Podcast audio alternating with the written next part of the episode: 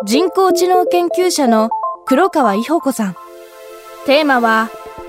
年末年始特別編家族のトリセツ。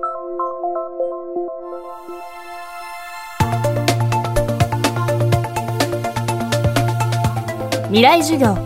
今週の講師は人工知能研究者の黒川伊保子さん。長い間人工知能の開発に携わってきた黒川さんの著書「妻のトリセツ」は夫ばかりか妻にも支持されて40万部を超えるベストセラーになりました。今年になって続編ともいえる「夫のトリセツ」が刊行されたばかりです。家族と過ごす時間も長くなる年末年始。今週は黒川伊保子さんに家族のトリセツを学んでいます。共感してほしい女性に対して問題を解決したい男性。何事も察してほしい女性に対して何かあるなら言ってほしい男性。分かってくれないのではなくどこまで行っても分かり合えない男と女。そもそもなぜ男性脳と女性脳は違うのでしょうか。未来授業2時間目。テーマは夫のトリ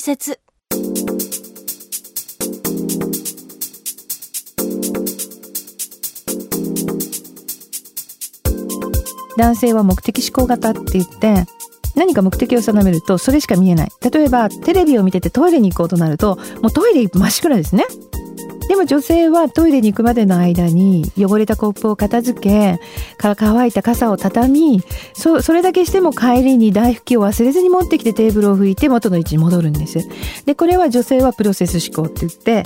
行ってる途中にあらゆるものを見つけるっていう脳の動きをするけど男性は狩りをしてたのであの獲物って決めた時に足元に花が咲いてようがイチゴがあろうが気を取られてたら狩りができないので目標を決めた瞬間に周りが見えないように脳がフィルターをかけるんですよ。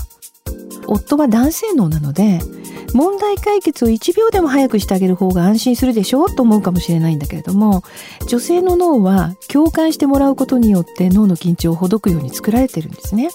なぜならば共感し合う方が生存可能性がはるかに上がるという進化の仕方をしてきてるから私たち哺乳類でおっぱいをあげて子供を育てる。で自然界の中では人類の授乳期間って3年から4年あるって言われてるんです。その4年にわたる授乳期間の中でもしちょっと体調が悪くておっぱいが出なくなったらおしまいでは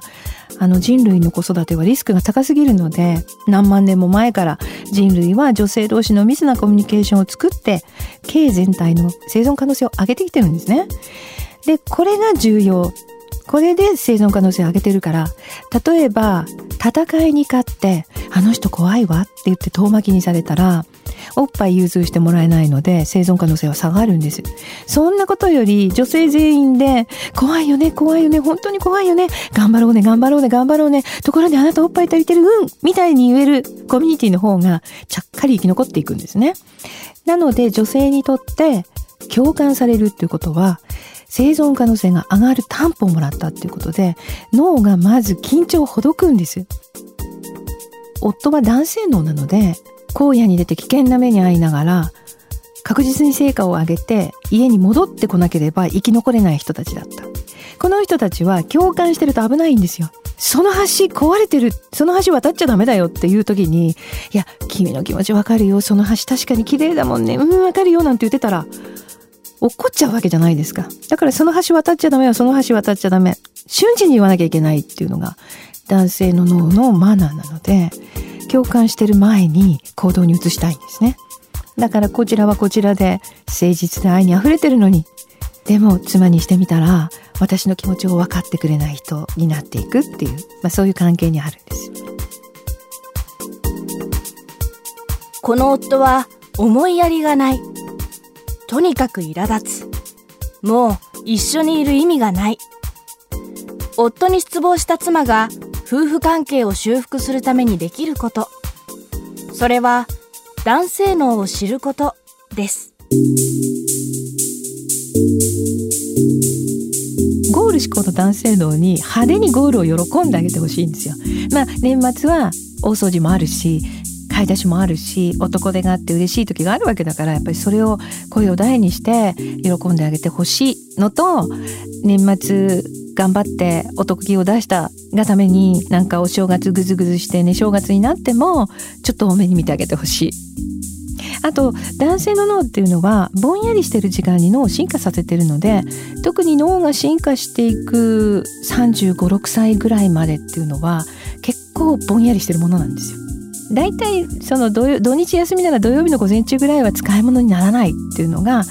男子の脳なので、まあ、35歳って言ったけどあの進化してる限りはだからでも60歳でもまだ前を向いてる方はぼんやりしてる時間が必要なのでこのぼんやりしてる時間をちょっと追い詰めない。自分よりもその時間が長く必要なんで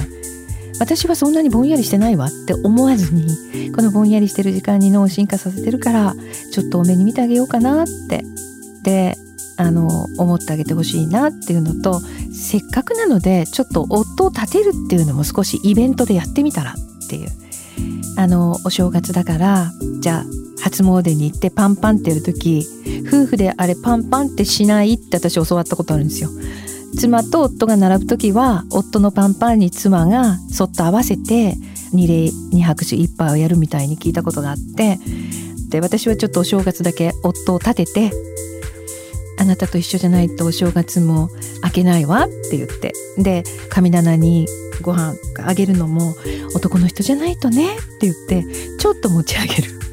あのあなたがいないと生きていけないはちょっと男性の大好物なので。今週の講師は人工知能研究者の黒川伊保子さん。今日のテーマは夫の取説でした。